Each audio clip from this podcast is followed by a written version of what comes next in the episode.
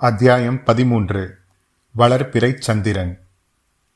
இளவரசிகளின் ரதம் கண்ணுக்கு மறைந்த பிறகு ஜோதிடர் வந்தியத்தேவனை வீட்டுக்குள் அழைத்துச் சென்றார். தம்முடைய ஆஸ்தான பீடத்தில் அமர்ந்தார். சுற்றுமுற்றும் பார்த்து கொண்டிருந்த அவ்வாலிபனையும் உட்காரச் சொன்னார். அவனை ஏற இறங்க பார்த்தார். தம்பி நீ யார்? எங்கே வந்தாய்? என்று கேட்டார். வந்தியத்தேவன் சிரித்தான். என்னப்பா சிரிக்கிறாய்? இல்லை தாங்கள் இவ்வளவு பிரபலமான ஜோதிடர் என்னை கேள்வி கேட்கிறீர்களே. நான் யார் எதற்காக தங்களிடம் வந்தேன் என்று ஜோதிடத்திலேயே பார்த்து கொள்ளக்கூடாதா? ஓஹோ அதற்கென்ன? பார்த்து கொள்கிறேன். ஆனால் எனக்கு நானே ஜோதிடம் பார்த்து கொண்டால் தட்சணை யார் கொடுப்பார்கள் என்று நான் யோசிக்கிறேன்.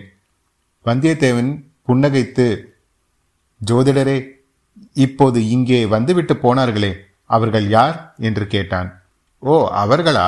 நீ யாரை பற்றி கேட்கிறாய் என்று எனக்கு தெரிகிறது. தெரியும் தம்பி தெரியும். நீ என் சீடனை பிடித்து இழுத்து கொண்டு உள்ளே நுழைந்தபோது இங்கே இருந்தார்களே அவர்களை பற்றி தானே கேட்கிறாய் இல்லையா? ரதத்தில் ஏறிக்கொண்டு பின்னால் புழுதியை கிளப்பிவிட்டு போனார்களே அவர்களை பற்றி தானே என்று குழந்தை ஜோதிடர் சற்று சுற்றி வளைத்து கேட்டார். ஆமாம் ஆமாம் அவர்களை பற்றி தான் கேட்டேன். நன்றாக கேள் கேட்க வேண்டாம் என்று யார் சொன்னது? அவர்கள் இரண்டு பேரும் இரண்டு பெண்மணிகள். அது எனக்கே தெரிந்து போய்விட்டது. ஜோதிடரே நான் குருடன் இல்லை. ஆண்களையும் பெண்களையும் நான் வித்தியாசம் கண்டுபிடித்து விடுவேன். பெண் வேடம் பூண்ட ஆணா இருந்தால் கூட எனக்கு தெரிந்துவிடும். பின்ன என்ன கேட்கிறாய்? பெண்கள் என்றால் அவர்கள் இன்னார் இன்ன ஜாதி? ஓ அதை கேட்கிறாயா? பெண்களில் பத்மினி சித்தினி காந்தர்வி வித்யாரதி என்பதாக நாலு ஜாதிகள் உண்டு. உனக்கு சாமுத்திரிகா லட்சண சாஸ்திரத்தில் கொஞ்சம் பயிற்சி இருக்கும் போல இருக்கிறது. அந்த நாலு ஜாதிகளில் இவர்கள் பத்மினி காந்தர்வி ஜாதிகளை சேர்ந்தவர்கள். கடவுளே ஏன் அப்பனே? கடவுளை நான் கூப்பிட்டால் நீங்கள் ஏன் என்று ஏன் கேட்கிறீர்கள்? அதில் என்ன பிசகு? கடவுள் சர்வத்தியார்த்தாமி என்று நீ கேட்டதில்லையா? பெரியவர்களுடைய சகவாசம் உனக்கு அவ்வளவாக கிடையாது போல் இருக்கிறது. எனக்குள்ளே இருப்பவரும் கடவுள்தான் உனக்குள்ளே இருப்பவரும் கடவுள்தான். நீ இழுத்து கொண்டு உள்ளே வந்தாயே. அந்த என் சீடனுக்குள்ளே இருப்பவனும் கடவுள்தான். போதும் போதும் நிறுத்துங்கள். இத்தனை நேரம் பேச சொன்னதும் கடவுள்தான். இப்போது நிறுத்த சொல்வதும் கடவுள்தான்.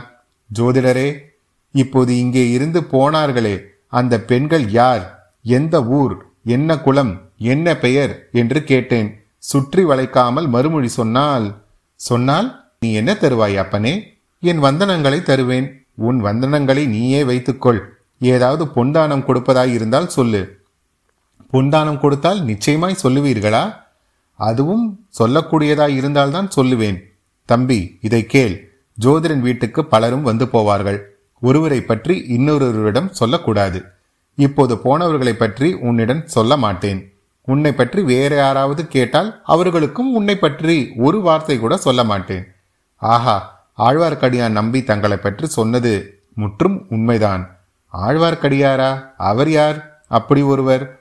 தங்களுக்கு தெரியாதா? என்ன? ரொம்பவும் தங்களை தெரிந்தவர் போல் பேசினாரே ஆழ்வார்க்கடியான் நம்பி என்று கேட்டதில்லையோ? ஒருவேளை ஆளை தெரிந்திருக்கும் பெயர் ஞாபகம் இராது. கொஞ்சம் அடையாளம் சொல்லு பார்க்கலாம். கட்டையாகவும் குட்டையாகவும் இருப்பார். முன்குடும்பி வைத்திருப்பார். இளந்தொந்தியில் வேட்டியை இருக்க கட்டியிருப்பார். சந்தனத்தை குழைத்து உடம்பெல்லாம் கீழிருந்து மேலாக இட்டிருப்பார். சைவர்களை கண்டால் சண்டைக்கு போவார். அத்வைதிகளை கண்டால் தடியை தூக்குவார். சற்று முன்னால் நீயும் கடவுள் நானும் கடவுள் என்றீர்களே. அதை ஆழ்வார்க்கடியான் கேட்டிருந்தால் கடவுளை கடவுள் தாக்குகிறது என்று சொல்லி தடியினால் அடிக்க வந்திருப்பார். தம்பி நீ சொல்வதையெல்லாம் சேர்த்து பார்த்தால் திருமலையப்பனை பற்றி சொல்கிறாய் போல் இருக்கிறது அவருக்கு அப்படி வேறு இன்னொரு பெயர் உண்டா? ஊருக்கு ஒரு பெயர் வைத்துக் கொள்வார் அந்த வீர வைஷ்ணவர். ஆளுக்கு தகுந்த வேஷமும் போடுவாராக்கும். ஆஹா சமயத்துக்கு தகுந்த வேஷமும் போடுவார். சொல்லுவதில் கொஞ்சம் கற்பனையும் பொய்யும் கலந்திருக்குமோ? முக்காலே மூன்றை வீசம் பொய்யும் கற்பனையும் இருக்கும். அரை வீசம் உண்மை இருக்கலாம். ரொம்ப பொல்லாத மனிதர் என்று சொல்லுங்கள். அப்படியும் சொல்லிவிட முடியாது. நல்லவருக்கு நல்லவர் பொல்லாதவருக்கு பொல்லாதவர். அவருடைய பேச்சை நம்பி ஒன்றும் செய்ய முடியாது. நம்புவதும் நம்பாததும் அந்தந்த பேச்சை பொறுத்திருக்கிறது. உதாரணமாக என்னிடம் ஜோதிடம் கேட்டால் நல்லபடி சொல்லுவீர்கள் என்று அவர் கூறியது அவர் பேச்சில் அரைவீசம் உண்மையும் இருக்கும் என்றேனே அந்த அரைவீசத்தில் இதுவும் சேர்ந்தது. அப்படியானால் எனக்கு ஏதாவது ஜோதிடம் ஆர்வம் சொல்லுங்கள் நேரமாகிவிட்டது எனக்கு போக வேண்டும் ஐயா. அப்படி அவசரமாக எங்கே போக வேண்டும் அப்பனே? அதையும் தாங்கள் ஜோதிடத்தில் பார்த்து சொல்லக்கூடாதா? எங்கே போக வேண்டும் எங்கே போகக்கூடாது போனால் காரியம் சித்தமாய் இருக்குமா என்பதை பற்றியெல்லாம் தங்களை கேட்க வந்தேன். ஜோதிடம் ஆருடம் சொல்வதற்கும் ஏதாவது ஆதாரம் வேண்டும். அப்பனே ஜாதகம் வேண்டும். ஜாதகம் இல்லாவிடில் பிறந்த நாள் பிறந்த நட்சத்திரமாவது தெரிய வேண்டும். அதுவும் தெரியாவிடில் ஊரும் பேருமாவது சொல்ல வேண்டும். என் பெயர் வந்தியத்தேவன். ஆஹா வானர் குலத்தவனா? ஆமாம். வல்லவரையன் வந்தியத்தேவனா? சாட்சாட் அவனேதான். அப்படி சொல்லு தம்பி. முன்னமே சொல்லியிருக்க கூடாதா உன் ஜாதகம் கூட என்னிடம் இருந்ததே. தேடி பார்த்தால் கிடைக்கும். ஓஹோ அது எப்படி? என்னை போன்ற ஜோதிடர்களுக்கு வேறு என்ன வேலை? பெரிய வம்சத்தில் பிறந்த பிள்ளைகள் பெண்கள் ஜாதங்களை எல்லாம் சேர்த்து வைத்துக் கொள்வோம். நான் அப்படியொன்றும் பெரிய வம்சத்தில் பிறந்தவன் இல்லையே. நன்றாக சொன்னாய். உன்னுடைய குலம் எப்பேற்பட்ட குலம்? வானர் குலத்தை பற்றி கவிவாணர்கள் எவ்வளவு கவியெல்லாம் பாடியிருக்கிறார்கள்? ஒருவேளை நீ கேட்டிருக்க மாட்டாய். ஒரு கவிதையை தான் சொல்லுங்களேன். கேட்கலாம். ஜோதிடர் உடனே பின்வரும் பாடலை சொன்னார். வாணன் புகழுரையா வாயுமுண்டோ? மாகதற்கோன் வாணன் பெயரெழுதா மார்புண்டோ? வாணன் கொடிதாங்கி நில்லாத கொம்புண்டோ? உண்டோ அடிதாங்கி நில்லா அரசு? ஜோதிடர் இசைப்புலவர் அல்ல என்பது அவர் பாடும்போது தோன்றிற்று. ஆயினும் பாடலை பண்ணில் அமைத்து மிக விளக்கமாகவும் உருக்கமாகவும் பாடினார். கவி எப்படி இருக்கிறது? என்று கேட்டார். கவி காதுக்கு நன்றாகத்தான் இருக்கிறது. ஆனால் என்னுடைய கொடியை ஏதாவது ஒரு மாட்டின் கொம்பில் நானே கட்டிவிட்டால்தான் உண்டு. அரச மரத்து கிளைமேல் ஏறி நின்றால்தான் அரசு என்று அடியை தாக்கும். அது கூட சந்தேகம்தான்.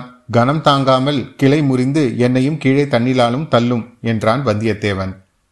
இன்றைக்கு உன் நிலைமை அப்படி. நாளைக்கு எப்படி இருக்கும் என்று யார் கண்டது? என்றார் ஜோதிடர். தாங்கள் கண்டிருப்பீர்கள் என்று எண்ணியல்லவா வந்தேன் என்றான் வந்தியத்தேவன். நான் என்னத்தை கண்டேன் தம்பி? எல்லோரையும் போல் நானும் அற்ப ஆயுள் படைத்த மனிதன் தானே. ஆனால் கிரகங்களும் நட்சத்திரங்களும் வருங்கால நிகழ்வுகளை சொல்லுகின்றன. அவை சொல்லுவதை நான் சிறிது கண்டறிந்து கேட்பவர்களுக்கு சொல்கிறேன். அவ்வளவுதான். கிரகங்களும் நட்சத்திரங்களும் என் விஷயத்தில் என்ன சொல்கின்றன ஜோதிடரே? நீ நாளுக்கு நாள் உயர்வாய் என்று சொல்லுகின்றன. சரியா போச்சு.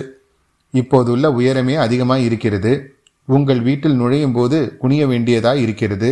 இன்னும் உயர்ந்து என்ன செய்வது? இப்படியெல்லாம் பொதுவாக சொல்லாமல் குறிப்பாக ஏதாவது சொல்லுங்களேன். நீ ஏதாவது குறிப்பாக கேட்டால் நானும் குறிப்பாக சொல்லுவேன். நான் தஞ்சாவூருக்கு போகிற காரியம் கைகூடுமா? சொல்லுங்கள். நீ தஞ்சாவூருக்கு உன் சொந்த காரியமாக போகிறதா இருந்தால் போகிற காரியம் கைகூடும். இப்போது உனக்கு ஐங்கிரகங்கள் உச்சமாய் இருக்கின்றன. பிறருடைய காரியமாக போவதாய் இருந்தால் அந்த மனிதர்களுடைய ஜாதகத்தை பார்த்துதான் சொல்ல வேண்டும். வந்தியத்தேவன் தலையை ஆட்டிக்கொண்டு மூக்கின் மேல் விரலை வைத்து ஜோதிடரே தங்களை போன்ற சாமாத்தியசாலியை நான் பார்த்ததே இல்லை என்றான். முகஸ்துதி செய்யாதே தம்பி என்றார் ஜோதிடர். இருக்கட்டும் கேட்க வேண்டியதை தெளிவாகவே கேட்டு விடுகிறேன் தஞ்சாவூரில் சக்கரவர்த்தியை தரிசிக்க விரும்புகிறேன். அது சாத்தியமாகுமா? என்னை விட பெரிய ஜோதிடர்கள் இருவர் தஞ்சாவூரில் இருக்கிறார்கள். அவர்களை தான் இதை பற்றி நீ கேட்க வேண்டும். அவர்கள் யார்? பெரிய பழுவேட்டரையர் ஒருவர் சின்ன பழுவேட்டரையர் இன்னொருவர். சக்கரவர்த்தியின் உடல்நிலை மிக மோசமாய் இருப்பதாய் சொல்கிறார்களே அது உண்மையா? யாராவது ஏதாவது சொல்லுவார்கள் சொல்லுவதற்கு என்ன? அதையெல்லாம் நம்பாதே வெளியிலும் சொல்லாதே. சக்கரவர்த்திக்கு ஏதாவது நேர்ந்து விட்டால் அடுத்த பட்டம் யாருக்கு என்று சொல்ல முடியுமா? அடுத்த பட்டம் உனக்கும் இல்லை எனக்கும் இல்லை. நாம் ஏன் அதை பற்றி கவலைப்பட வேண்டும்? இந்த மட்டில் தப்பி பிழைத்தோம் என்றான் வந்தியத்தேவன். உண்மைதான் தம்பி பட்டத்துக்கு பாத்தியதை என்பது சாதாரண விஷயம் அல்ல மிக அபயகரமான விஷயம் இல்லையா? ஜோதிடரே தற்சமயம் காஞ்சியில் இருக்கிறாரே இளவரசர் ஆதித்த கரிகாலர். இருக்கிறார். அவருடைய சார்பாக தானே நீ வந்திருக்கிறாய்? கடைசியாக கண்டுபிடித்து விட்டீர்கள். சந்தோஷம்.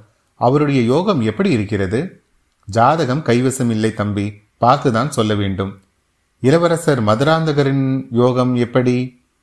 அவருடையது விசித்திரமான ஜாதகம். பெண்களின் ஜாதகத்தை ஒத்தது. இப்போது கூட சோழ நாட்டில் பெண்ணரசு நடைபெறுவதாக சொல்கிறார்களே அல்லி ராஜ்யத்தை விட மோசமாக இருக்கிறது என்கிறார்களே. எங்கே தம்பி அப்படி சொல்லுகிறார்கள்? கொள்ளிடத்துக்கு வடக்கே சொல்லுகிறார்கள்.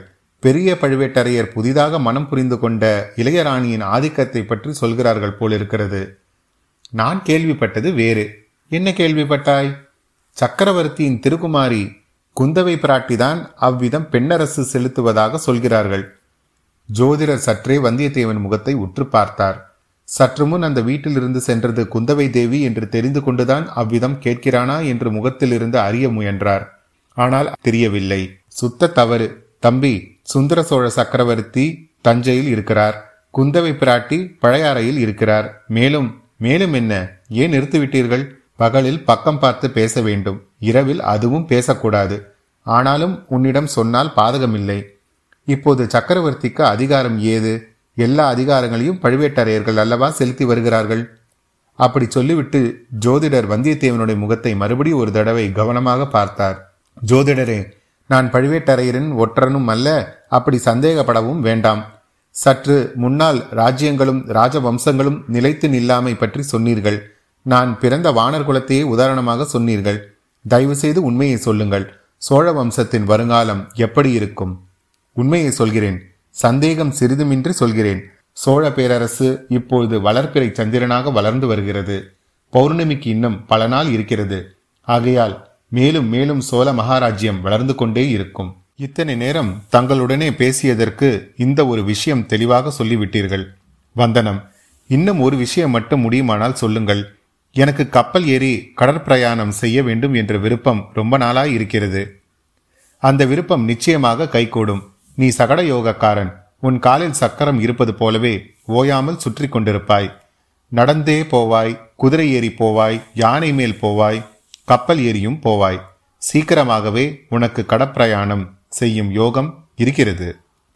ஐயா தென்திசை படையில் சேனாதிபதி தற்சமயம் ஈழத்திலே யுத்தம் நடத்தும் இளவரசர் அருள்மொழிவர்மரை பற்றி தாங்கள் சொல்லக்கூடுமா? கிரகங்களும் நட்சத்திரங்களும் அவரை பற்றி என்ன சொல்லுகின்றன?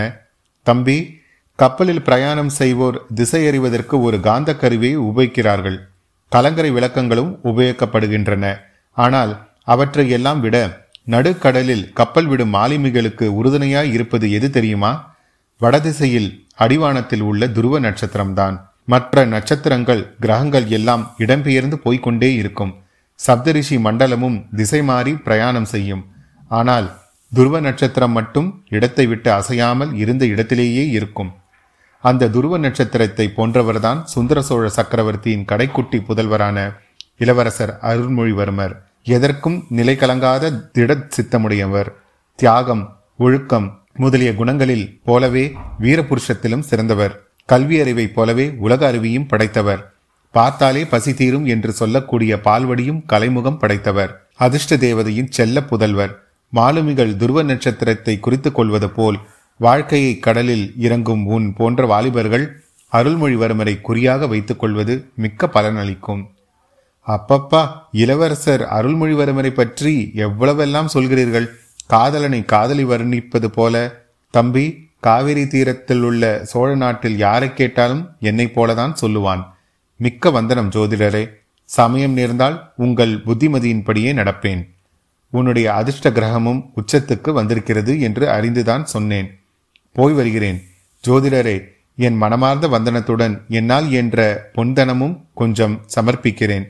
தயவு செய்து பெற்றுக்கொள்ள வேணும். இவ்விதம் கூறி ஐந்து கழிஞ்சி பொன் நாணயங்களை வந்தியத்தேவன் சமர்ப்பித்தான். வானர்குலத்தின் கொடைத்தன்மை இன்னமும் போகவில்லை என்று சொல்லிக்கொண்டு ஜோதிடர் பொன்னை எடுத்துக்கொண்டார். அத்தியாயம் பதிமூன்று நிறைவுற்றது. இன்றைய அறிவோம் தமிழ் பகுதியில் நாம் காணவிருக்கும் சொற்கள் சர்வா தயர்யாமி என்றால் எங்கும் நிறைந்திருத்தல். இந்த சொல் கடவுளை குறிக்கும் சொல். பாத்தியதை என்றால் உரிமை. இன்றைய அறிவோம் வரலாறு பகுதியில் நாம் அடுத்து காணவிருக்கும் சோழ மன்னர் கண்டராதித்தர். ராஜகேசரி வர்மன் கண்டராதித்தர் இடைக்கால சோழ மன்னர்களில் முதலாம் பராந்தகனுக்கு பின்னர் பட்டம் சூட்டிக் கொண்டவர். இவர் கிபி தொள்ளாயிரத்தி ஐம்பது தொள்ளாயிரத்தி ஐம்பத்தி ஐந்து வரையுமே சோழ நாட்டில் ஆண்டவர். முதலாம் பராந்தக சோழன் காலத்திலேயே சோழ நாட்டின் வடக்கே ராஷ்டிரகூட்டர்கள் பலமாக இருந்தனர் என்பதை நாம் ஏற்கனவே சென்ற வரலாறு பகுதிகளில் கண்டிருந்தோம். கண்டராதித்தரின் ஆட்சியின் போது அவர்கள் தஞ்சைக்கு முன்னேறி அதனை தாக்கி அழித்தனர். சோழர்கள் பலமிழந்திருந்த இச்சந்தர்ப்பத்தை பயன்படுத்தி அதுவரை சோழர்களுக்கு கீழ்ப்பட்டு திரை செலுத்தி வந்த பாண்டிய நாடும் சோழர் மேலாதிக்கத்தை உதறினர். சோழ நாட்டின் எல்லைகள் குறுகுவதை கண்டராதித்தரால் தடுக்க முடியவில்லை. இவர் பல சிவன் கோயில்களுக்கு திருப்பணி செய்துள்ளார். புற சமயத்தினரையும் நன்கு மதித்தவர். கல்வெட்டுகளில் இவர் சிவஞான கண்டராதித்தர் என்று குறிப்பிடப்படுகிறார். இவரை பற்றி கண்டன் கோவை கண்டன் அலங்காரம் என்னும் நூல்களில் ஒட்டக்கூத்தர் பாடி இவருக்கு பெருமை சேர்த்துள்ளார். இவரது மனைவிதான் இந்த கதையில் நாம் அடிக்கடி பார்க்கும் செம்பியன் மாதேவி. இவரின் புதல்வர்தான் மதுராந்தக சோழர். கண்டராதித்தரின் மறைவுக்கு பின்னர் அவரது தம்பியான அருஞ்சய சோழன் பட்டத்துக்கு வந்தார். அருஞ்சய சோழனை பற்றி நாம் அடுத்த பகுதியில் காணலாம். மீண்டும் உங்களை அடுத்த அத்தியாயத்தில் சந்திக்கும் வரை உங்களிடமிருந்து விடைபெறுவது உங்கள் அசோக். நன்றி வணக்கம்.